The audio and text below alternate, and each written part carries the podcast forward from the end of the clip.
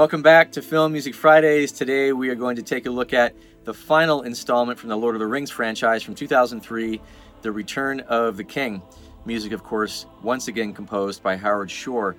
Now, this film, as you all know, is very long in duration. Um, I think it's around three hours and 30 minutes or so, give or take a few minutes, the theatrical original edition. And the extended edition clocks in around four hours and 10 minutes, which is a behemoth. I believe uh, the two scenes we're going to take a look at today are identical in version A versus version B. One of the most primary things, uh, at least for me, that separates this score from Fellowship of the Ring and Two Towers is its sheer size. The way that Howard Shore uses the choir in the context of the orchestra and vice versa is very different than the first two films. And you get this almost Mahler like quality in its size and its sheer scope and how it approaches the picture.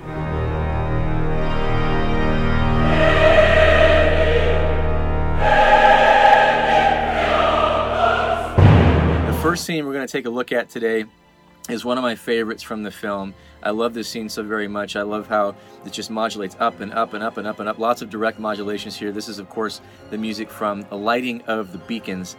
Now, uh, Pippin finds his way up and lights that first beacon, setting off a chain reaction of events around this beautiful landscape. The cinematography here is absolutely gorgeous, and I love what Howard Shore does. He just constantly keeps it moving forward in a very cyclical way and you finally get this release of amazing theme about uh, 50 or 55 seconds or so into it. So let's have a look and a listen to what was done here in this first scene we'll see in a minute.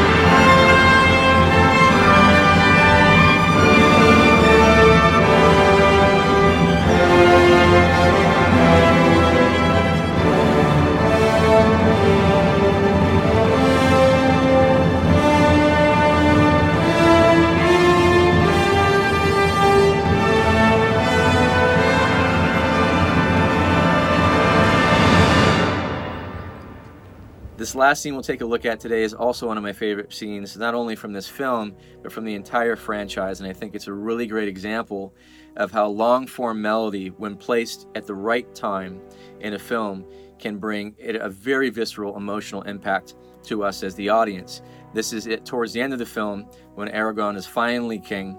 He's just been crowned and he turns around just after he's found his lady once again and he turns around to the hobbits and they are bowing to the king, and he, of course, says, My friends, you bow to no one.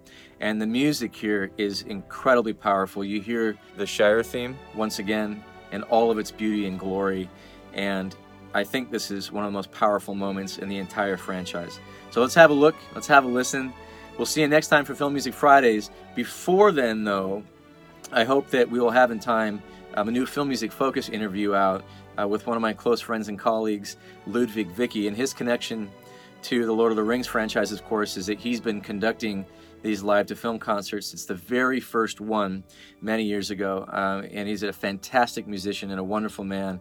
And uh, we're certainly going to talk a little bit about uh, his role in the Lord of the Rings concerts and just his overall musicianship and what he's done with his career. So look out for that on our Film Music Focus episode that's coming up very soon. Until then, We'll see you for the next Film Music Friday.